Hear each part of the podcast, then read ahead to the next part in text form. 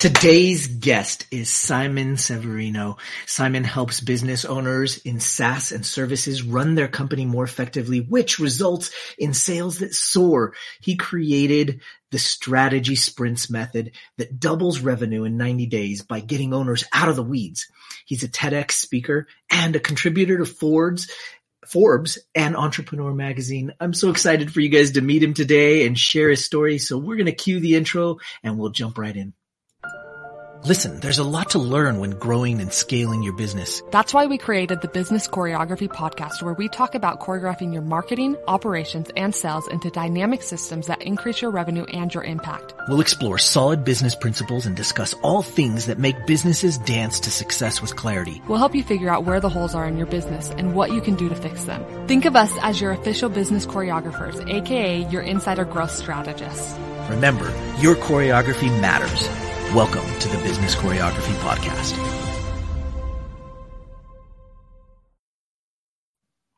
Simon, thank you so much for being on the show today. It's a pleasure to have you here. Hey, I'm excited to be here.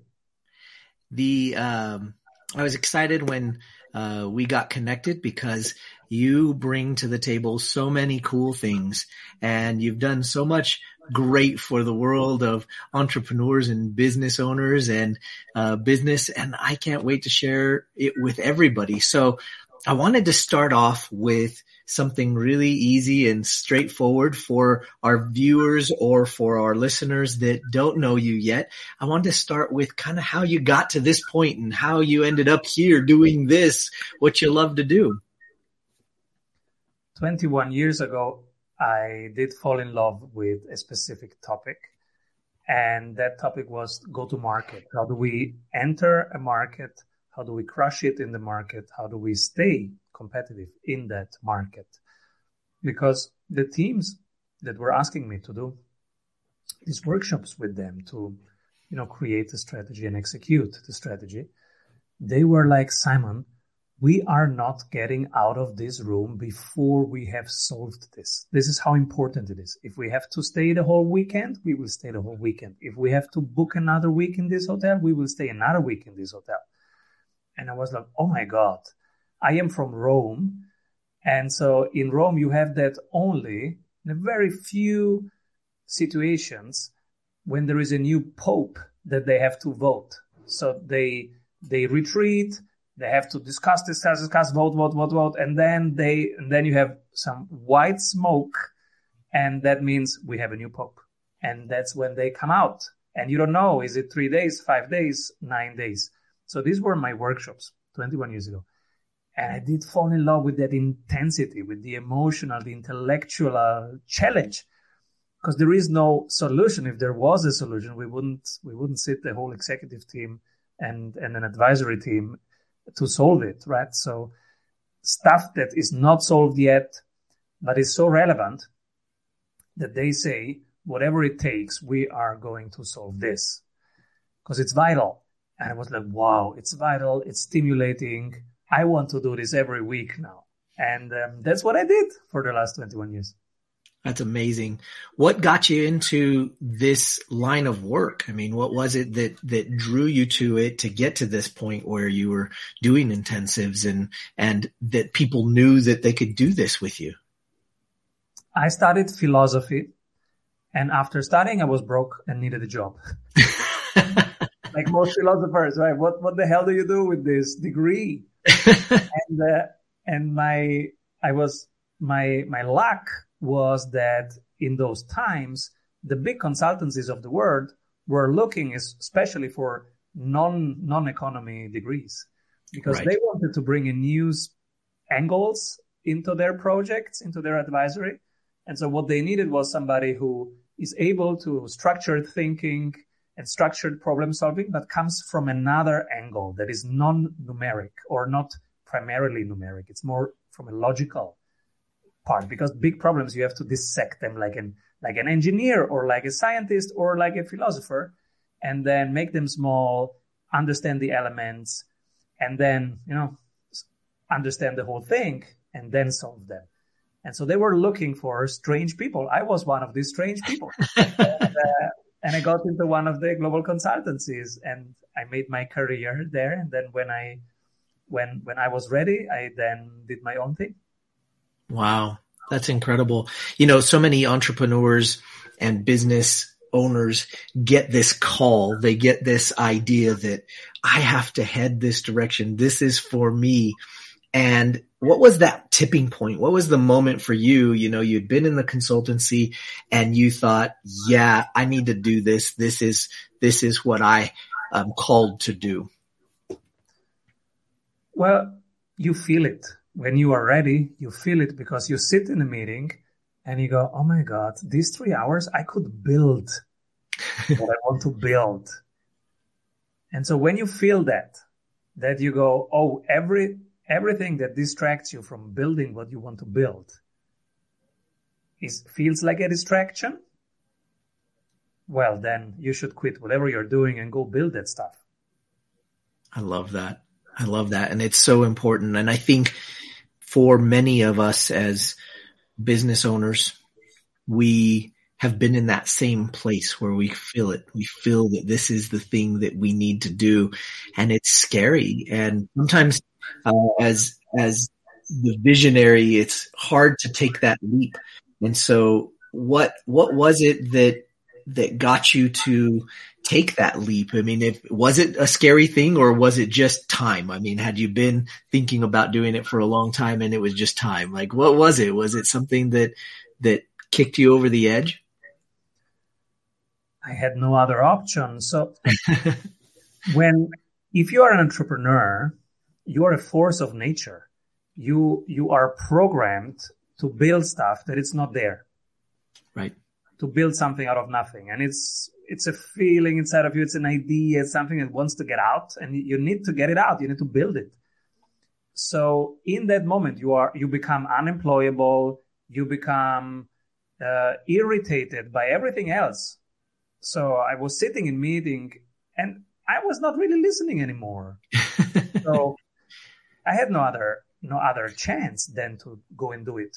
The only question was risk management. Okay, how much cash flow do you need on the side when you start it? And so I said I want six months of my running expenses on the side, and then I do it. I started a spreadsheet. Ten minutes later, I had my calculation, and um, I think when I hit the four month uh, runway, I I did it. I love that. I love that. Just jumping out and getting in. And I think that, that that's pretty typical. Although you sound so much more prepared. I think a lot of entrepreneurs just kind of jump in without any runway without any, any backing and they just go. Uh, so I, it seems as though there was a great planning moment. What was the, what was one of the hardest things you experienced in those early stages of building your business and, and getting things going? I, I would never jump into something without risk management. And so let's talk about risk management. Sure. That is probably the risk to reward. The decision about should I do something or not is always risk to reward. And, and, and that's a big part of, of life, but of entrepreneurial life, especially risk to reward. How can you de-risk decisions, projects, launches, um, your business how can you de-risk decisions, but still go for alpha, go for the high reward? Right. So I would never jump off a an, an, an employment, which is a very good thing to have, um, without the the proper risk management. And I would never start anything without proper risk management. Now, in the old world, in the traditional project management, risk management is, oh, you calculate for three months. And, uh, and then while you do that, now, meanwhile, somebody invents the new solution and you're out of it. so don't do that. How can you de-risk? I wrote a whole book. The strategy sprints book is a whole book about de-risking by going fast. So I took everything that was working in the agile methods, in the lean methods, in the sprint methods like Scrum and like prototyping, all that cool stuff that works for products. And I said, what if we apply that to running a business?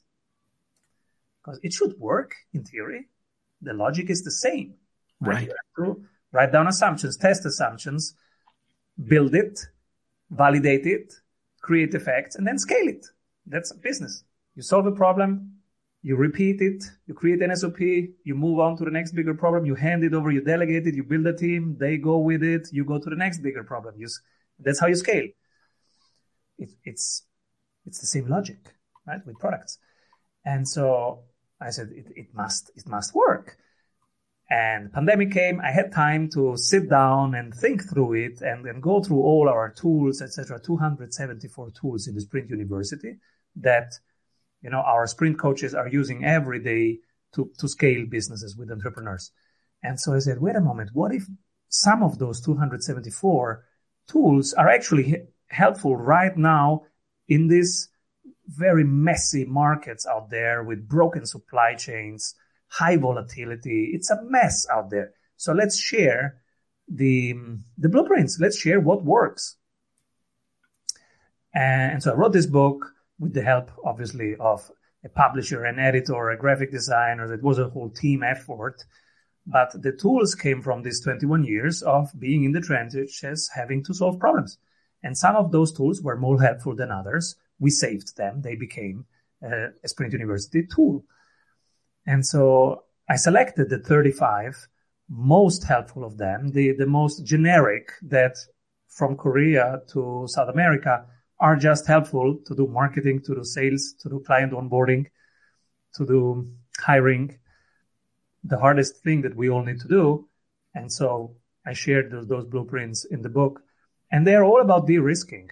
How do you quickly validate assumptions? How can you quickly find out if it works? First, you have to find out if somebody needs it. Then you have to find out if somebody takes it, pays for it. And then you have to find out how much they're willing to pay. So what's the max price? And when you know these three things, now go and crush it. But before you know these three things, everything is high risk. So don't spend a dollar before you know these three things. And that's actually one, one thing we could dive into because many people waste money when they run a business and they waste time. Right. And right now, you shouldn't waste any money. You should really, really have tight cash flows, a ton of liquidity, because it's a mess out there. So how can you increase your liquidity? How can you secure your cash flow right now? Go through all your cost positions and turn the fixed costs into variable costs. That means when there is more work, you pay more. When there is less work, you pay less. When there is zero work, you pay zero. That's resilience. So you go through all your contracts with your employees, with your suppliers, with your PR agencies, marketing agencies, sales agencies, whatever suppliers you have and contracts you have, make them revenue based, not time based. Don't pay 5K for a PR firm every month. Pay, you get me into the Wall Street Journal. I pay you 6K. You get me into the New York Times. I pay you 41K. So now you have de-risked. Maybe you are in the end, in six months, you're paying the same, but you have de-risked. And in many situations, like a supplier, I pay you when you deliver six tons of wood, in that case, wood doesn't get to you, you don't pay. Right. So that's really important on the cost side of things. On the cash flow side of things, change the way you get your cash flow reported. First the profits, then the revenues, then the costs, then the cash flow, what's coming in, what's going out. And get that weekly or at least monthly. Don't get this annually. You don't take decisions every year and then install the three key habits that every CEO needs. Daily habit. Write down how did you allocate your time today? What, what was a time sucker? And now review what will you delegate tomorrow? Of all those things, which one will you delegate tomorrow? Because remember, as an entrepreneur, you have to solve problems. Then you write it down and then you hand them over and you move on to the next bigger problem. Elon Musk has solved the problem of how to build a car. He then moved on and is building rockets. He he solved the problem of how how to uh, build AI. He, he will he will show stuff this week. I'm excited. And now he has a team that does AI. He can parachute that team into Twitter and they solve the bots problem. And then after three weeks, they're done and he can set them into the next thing, a Mars mission or a smart grid. So that's that's how you scale stuff. Uh, you pick a problem, you solve it, you write down how to solve it, you hand that process over. That's an SOP now. That's a standard operating procedure. You you hand it over, and you give a team. Now you enable a team to do that, and you move on to the next bigger problem. That's that's actually the journey of building a company, scaling a company. I love that. That is really insightful. And I, I would imagine that if you're having troubles right now as a business owner, that if you just stop and rewind and listen to that again, you're going to quickly delve into solving some of those problems just from that much. Uh, I am excited to get in and read strategy sprints and it, it's definitely on my list to uh, consume and and I think everybody here should go out and grab it uh, and we'll talk about where they can get it and some of the ways that they can get connected to you towards the end but I want to jump in a little bit more to uh, a bit about how you work with your clients and how you actually can get from point A to point B, you know, they're, they're bringing you on to start to, like you said, de-risk. So how do you uh, like to work with your clients that you've had in the past that, that our audience can kind of get an idea of, of how you operate? Yeah. So our clients, they run agencies, consultancies, B2B software and they come to us and say, "Well, my sales cycle is so long. I want to shorten it." Uh, sometimes I take on clients that I actually don't like. I want more for, of my of my ideal clients and less of those others. and also, sometimes we reinvent the wheel with each project. We start from scratch. That's that's not very profitable. So how can we how can we productize our services more? How can we how can we reuse modules of what we have? You are systemizers. How can we, how can we systemize our processes? So that's, that's the people who come to us. And what we do is in three months, first, we don't start just improving stuff. Don't do that. You have to first find the bottleneck. So there are eight parts in every business and one is the bottleneck. And you find the bottleneck by asking, for example, okay, if next week you take on 10 times more clients than usual. Which part of your business breaks first? And then it takes eight minutes for us. The sprint coach has, has a checklist, maps out the business and say, okay, does this part, can you deliver this? Oh, yeah. Can you deliver this? Oh, no, that breaks. Okay, then that's the bottleneck. And now for the next week, which is a sprint, seven days, they will solve that bottleneck. And we, we move on in 12 sprints in those 90 days. And so we will always solve one bottleneck after the other. That's one thing that is really important to do. And it's the opposite of what most teams do. If you ask teams right now, what are you doing this week? Oh, we're running LinkedIn, cold calls, Instagram. I'm doing a live on Twitter and whatever they're doing. They're doing so many things and they should just solve one thing this week until it's done.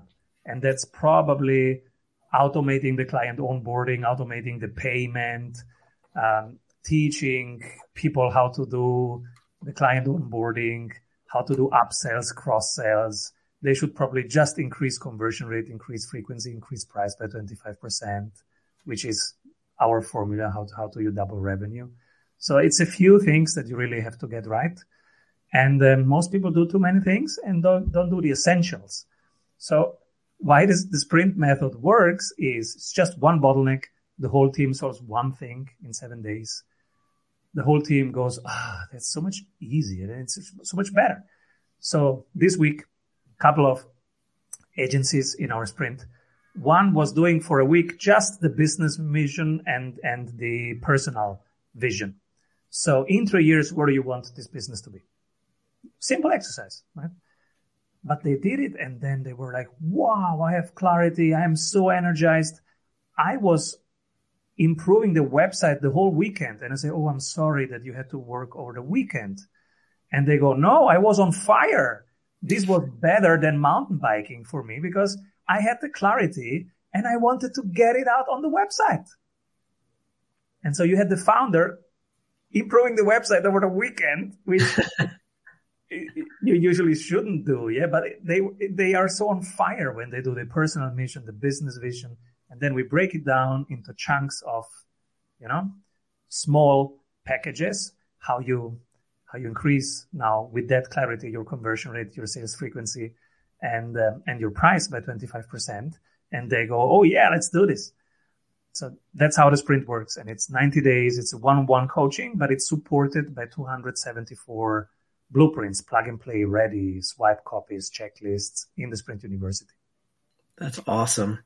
You know, I, I, you mentioned something right at the beginning. You get them to solve one thing at a time. And I know with so many entrepreneurs that they tend to be thinking about a whole lot of things. And so there's a huge benefit in being able to dig into that one thing.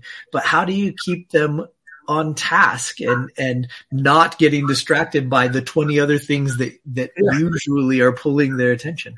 Great question. So because we the entrepreneurs we are totally always bringing something new in and our team goes oh my god on monday you said this and now it's thursday. Is and so you need some systems. Uh, one of the systems is the weekly habit. The weekly habit is every Thursday, they measure the three numbers in the sprint dashboard. Sprint dashboard has every week one marketing number, one sales number, and one ops number of this week. That's the most important to measure. And so on Thursday, uh, somebody in the team measures it. On Friday, the whole team comes together, marketing, operations, sales, come together and learn from those numbers. And they all look at this. So marketing sees also their impact on sales sales sees their impact on operations, which is usually you don't have that. And so that's why we created alignment. So when you ask, how do you keep the team focused? The dashboard keeps them focused because if they do stuff and it's not actually contributing to sales, let's say they are creating seven Instagram live events that week, the marketing people. Oh, we're crushing it. Seven events, 200 participants. I say, all right. Yeah. Let's look at the sales number. What was the impact on the sales number? Zero. So automatically, after a couple of weeks, seeing that there's, that that activity has zero impact, they will change activities. They will find a different call to action. They will talk to sales and say, actually, what would you need from us? And they go, ah, we need much less. Send them to the audit. send them directly onto our calendar. Show them the demo video. Oh, really? That's much simpler. Yeah, that's more effective. And so these conversations in the sprint weekly meeting, sprint dashboard meeting, that's what keeps them on track. And the second thing that's the monthly habit is we have all goals. The three years vision gets broken down into annual goals, three quarterly goals, and three numbers and three responsible people. So on one page, we have the strategy and the execution plan. And so when we review that and we create that together. And that has a, a double check. So whenever you create a three months activity, you have to double check. You have to literally click that it directly contributes to the parent goal. And so if you write something and it doesn't, then you cannot click it and everybody will go, no, why are you doing it? It doesn't move forward our, our big goals oh yeah, it's true.